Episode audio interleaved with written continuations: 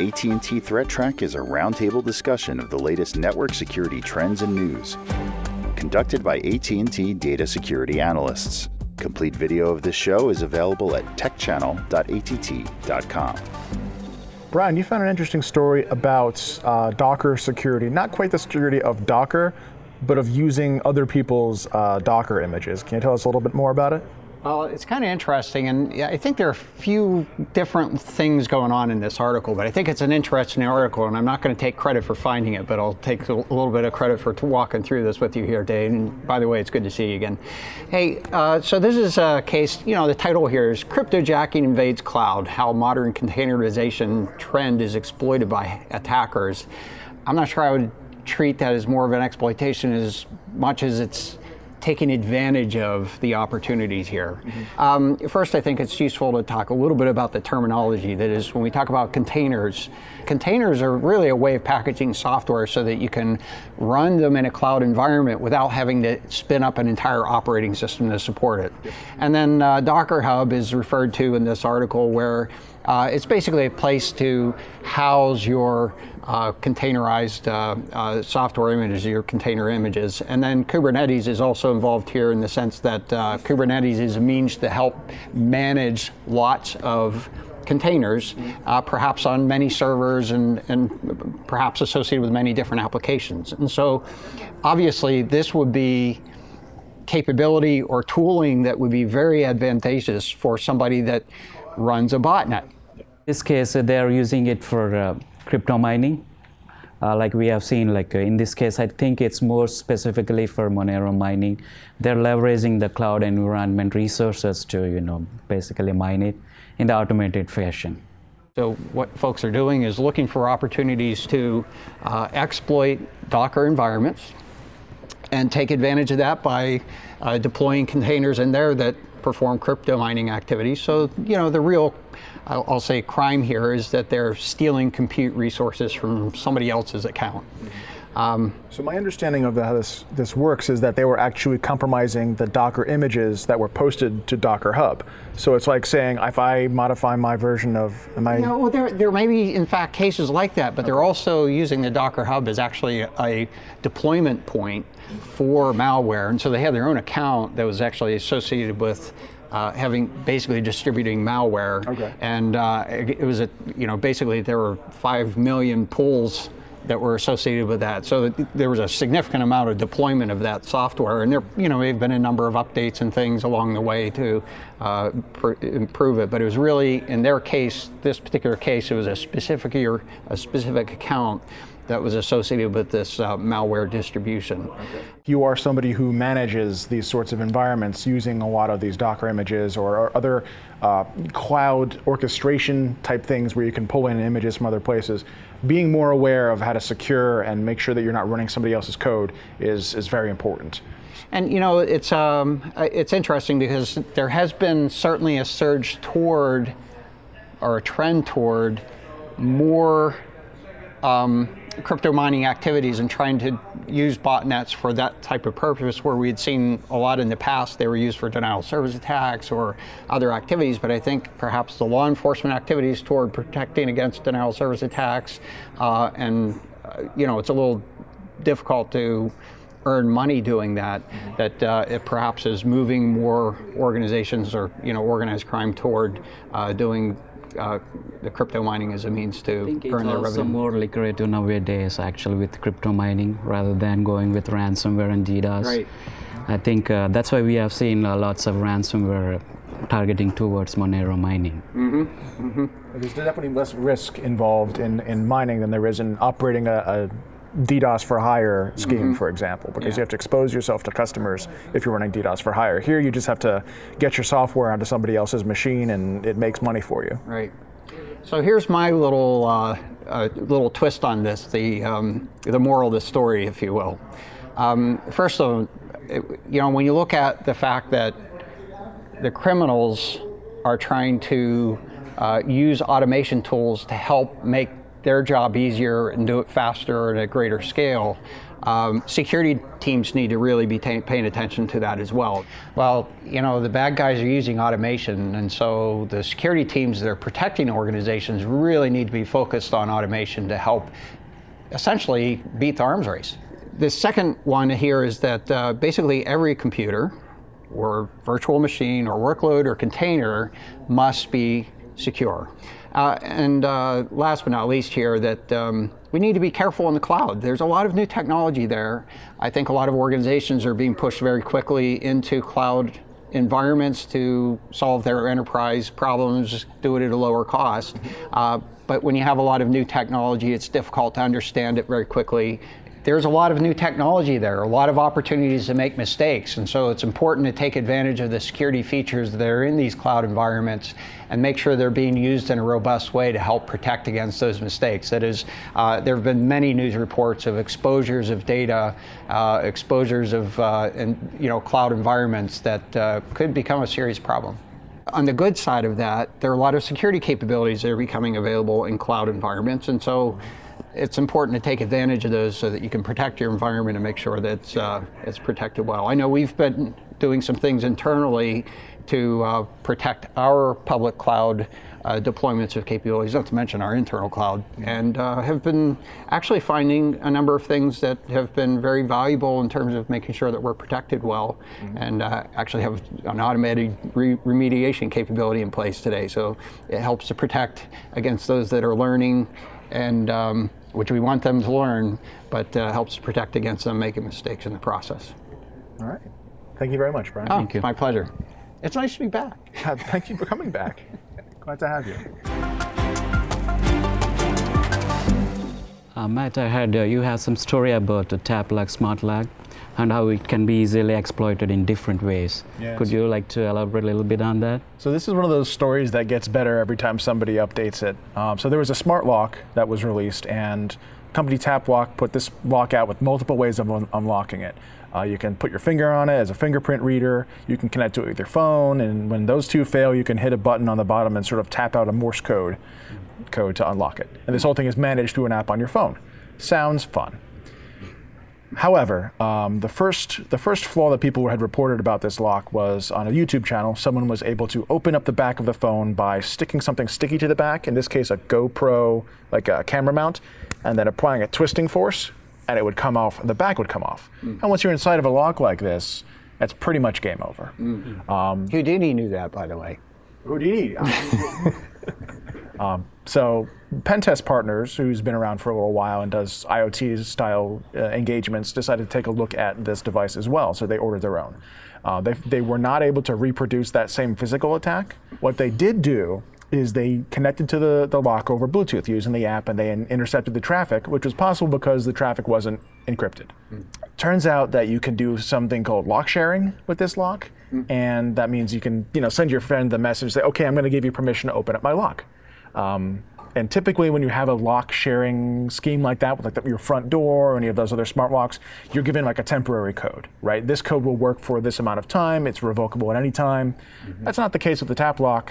Uh, turns out it's the same exact key that you use to open your lock. So even if you were to, to delete it, it's the permanent one key that opens the lock. It's kind mm-hmm. of a problem. Mm-hmm. But the bigger problem is that you are able to connect to this lock, and the, the pairing key over Bluetooth Low Energy is actually based on the Bluetooth Low Energy MAC address of the lock, mm. which is something that gets broadcast. So once you know how to calculate it, all you have to do is be within Bluetooth range of the lock, do the math, mm. and then use that to pair to the lock, and you have mm. control over it.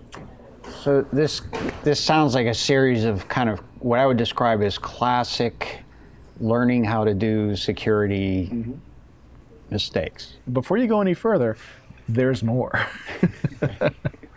uh, the, another gentleman, Vangelis Stykas, I hope I'm saying the name right, took a look at the opposite end. So when you've mm-hmm. got a physical log like this that also has, you know, uh, cloud functionality, like you that's a, an account you're managing, mm-hmm. you got to take a look at the APIs on their website, mm-hmm.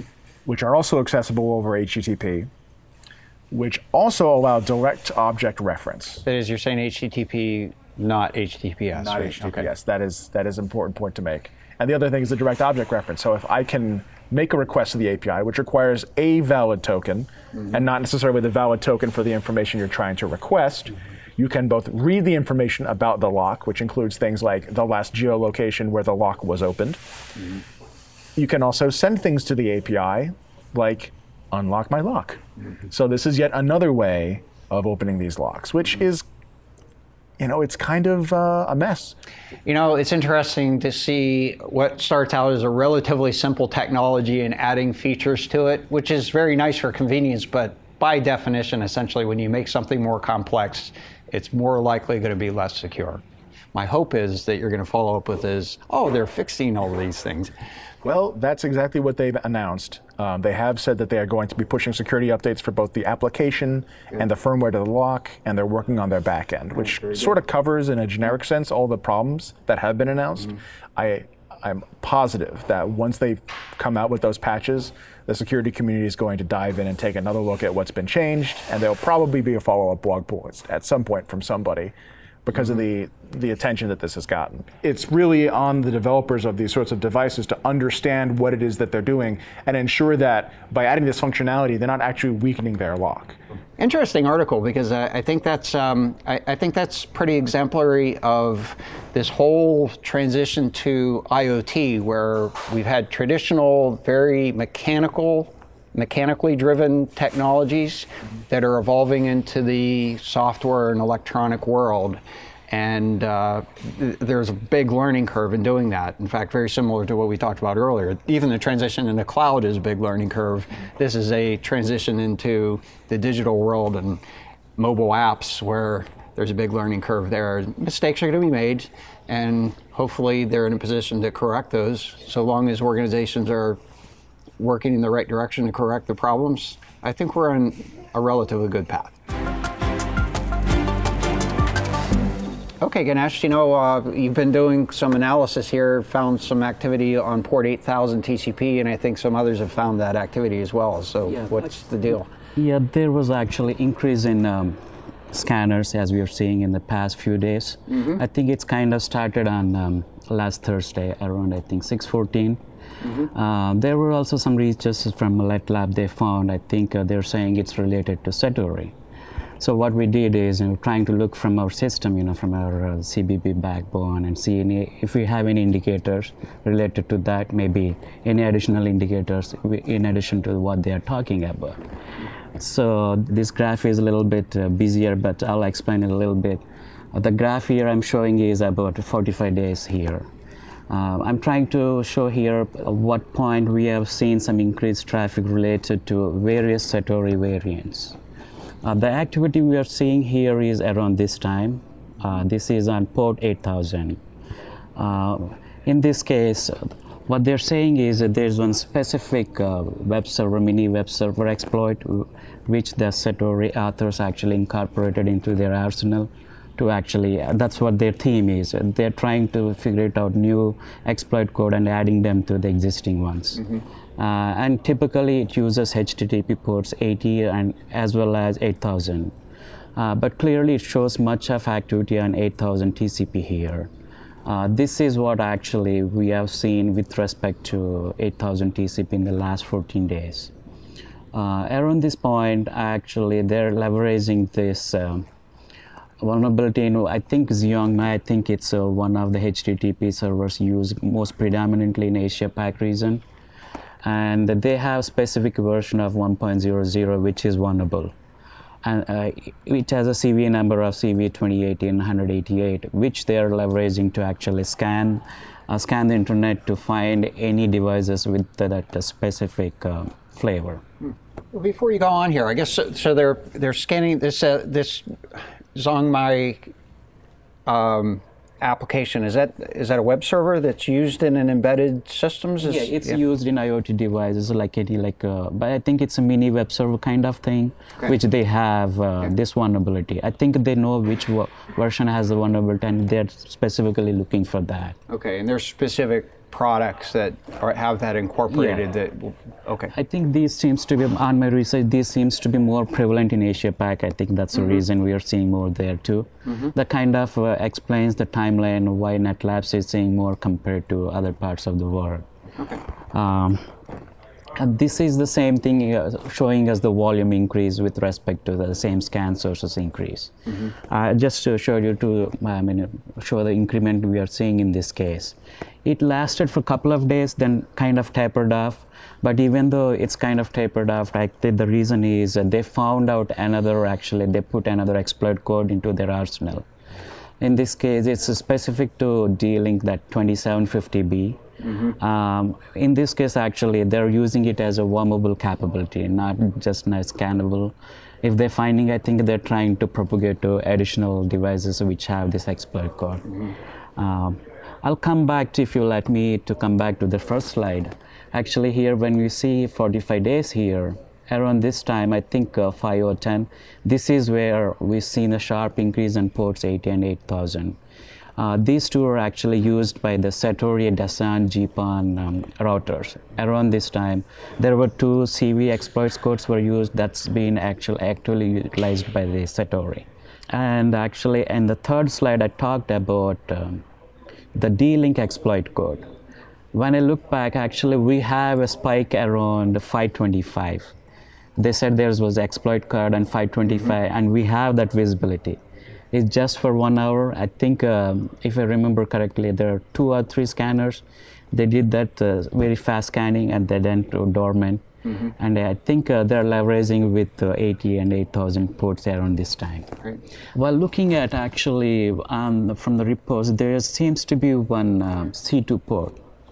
Uh, which, which, this is not a typical port we typically see on internet or any other ports. It's very low volume port but when we are looking at it, there was very, very little spike here, and there was one alert in our system too.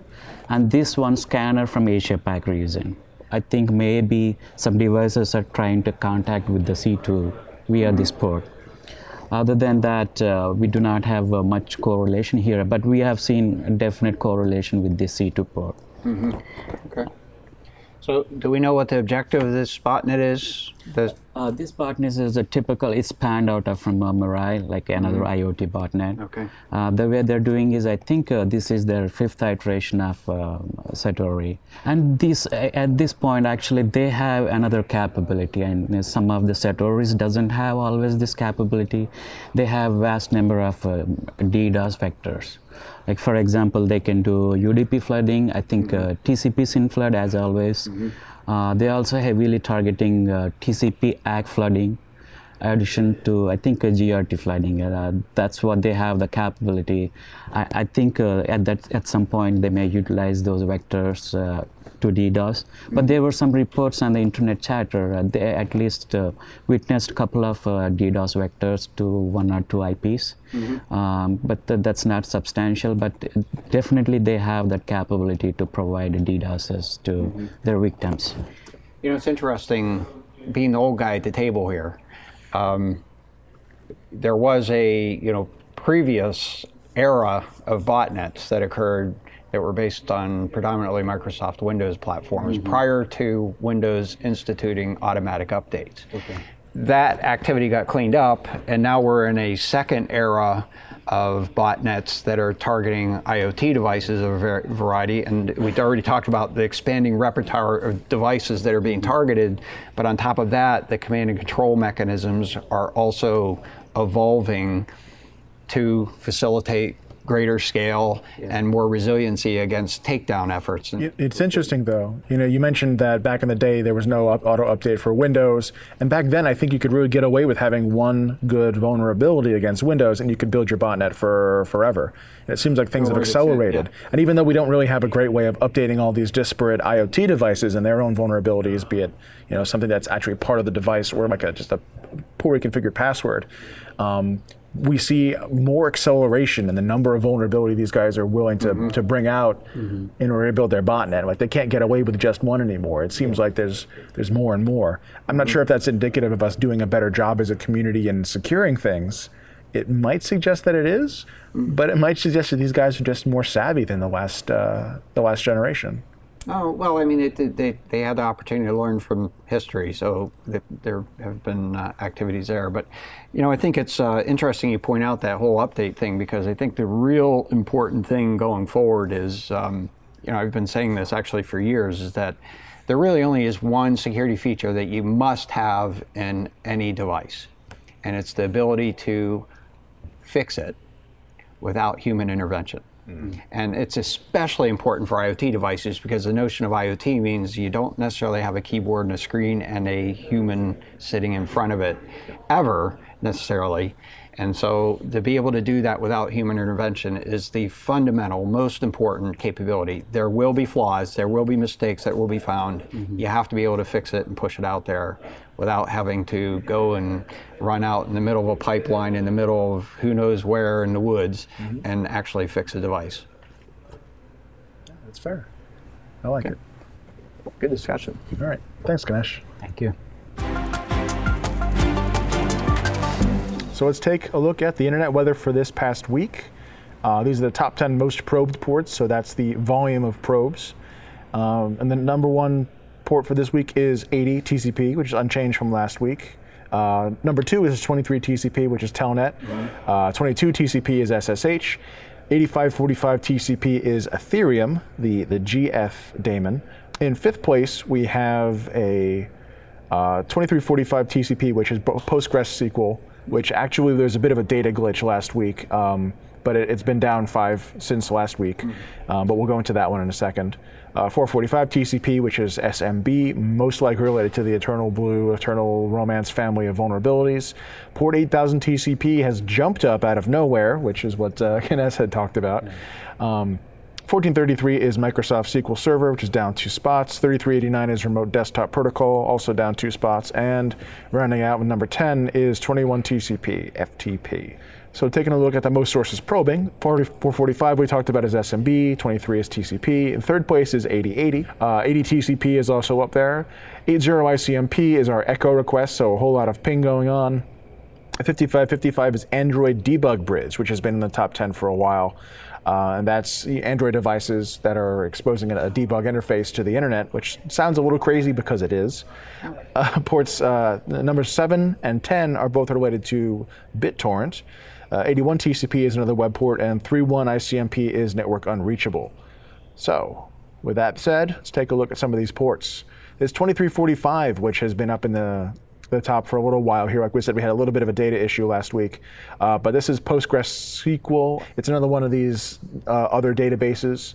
Uh, it turns out that it's another one of the databases that doesn't authenticate its users by default. Mm. So as long as you can connect to the port, you can talk to it. And it seems like every week we've got a different database that was never meant to be put on the internet, and people can go and query it or even use features of it to install software, do crypto mining, and things like that. Uh, so the scan flows, you can see that you know around the 13th, there was a sort of a, a test spike, I would, I would probably call that. And then starting mid, midday on the 15th, we had a significant up, uptick. And it did fall off here in the last uh, 24 to 48 hours. Um, whether that will come back or not well, has, remains to be seen. You know, it's interesting. Uh, you mentioned that this uh, Postgres doesn't have any uh, security controls on it. And actually, it turns out that there are a number of database technologies that have that property. And many times, database technologies, it's all about you know just organizing data and facilitating lookup is, or analysis. It's not necessarily to protect that data. So. Um, and particularly when organizations are trying database technology in a cloud environment, it is kind of a recipe for disaster if you're not very careful about it from a security standpoint. Yep, and we have covered a couple of those technologies. Redis in particular was the last couple of weeks. In fact, when I was making my slides today, I took my slide for Redis and I changed the numbers in the name and the phrase does not authenticate users by default, data theft possible was just, yeah, just use it again. so. Mm-hmm. Uh, scan sources on port 23 Telnet. Uh, this is a 60-day view, and it's been up and down. It, it seems like it's come come a long way, but I guess 23 Telnet is not as lucrative a scanning target as it had been. We do see a small small spike in the last 24 hours here, but definitely down from the, the glory days of the last year and the year before. Uh, scan sources on uh, 445 SMB it actually is trending downwards as well uh, but a regular daily cycle we've been observing for, for quite some time here. Uh, so this is your port 8000 TCP. I had pulled a, 15 day view of the scan flows per hour. Uh, like you said, this is CV 2018 uh, 10,088 being used by Satori. The bug is a buffer overflow bug. Uh, I went back 300. Uh, that's actually three. No, I show eight. I show 15 days here, uh, but I pull. I went back 365 to see if the landscape looked any different, and it didn't. I mean, these these small upticks here was the extent of what you would see. Nothing compares to the spike that we just saw. So that's that's a heck of a spike. it's pretty formidable, yeah. It, it, what, peaking out a little over 600 million Mm-hmm. probes in an hour, and from our visibility standpoint, which is not covering the entire network by any stretch of the imagination, it's a it's a, a representative sampling. So this is an interesting one. I don't have a full picture of yet, but uh, port uh, 10,022 showed up on our our alerting, and there's uh, only a handful of sources responsible for this in China, but it is peaking out somewhere around 14 million scan flows per hour. No, yeah, for, per hour there. Um, and that sort of came out of nowhere as well. This is a 15-day view, and going back beyond that isn't very interesting either. Um, 10,022, the most I could see about it was that it was being used or suggested as an alternate SSH port uh, for some people who were wanting to change their, their SSH port because they were probably seeing tons and tons of brute force attempts. Um, so there may be it may be that somebody else is branching out, finding other places SSH is hiding, and trying the same tactics against them. That's what I, I think this is. And the last one is uh, 17,990 TCP, which is related to HP ILO remote console, and that also uh, had triggered some of our alerting in the last couple of days. So I pulled 90 days worth. Seems that we had actually seen a major spike a while back, um, but this spike here on the far right is the one that triggered our alerting for today. And there seemed to be, you know, the, the top was somewhere around 50 million scan flows per hour. Um, this recent one was uh, 25,000. Uh, these are typically these two sources in the U.S. that show up a lot when you take a look at the alerting that we've got, and then there was one in Romania that showed up periodically as well. Not always, but but occasionally. Yeah. And that's it for the internet weather for this week. All right, very good. Well, very good. Hopefully, some of these problems will go away. The views expressed on AT&T Threat Track are those of the participants and do not necessarily represent the views of AT&T or any other person or entity.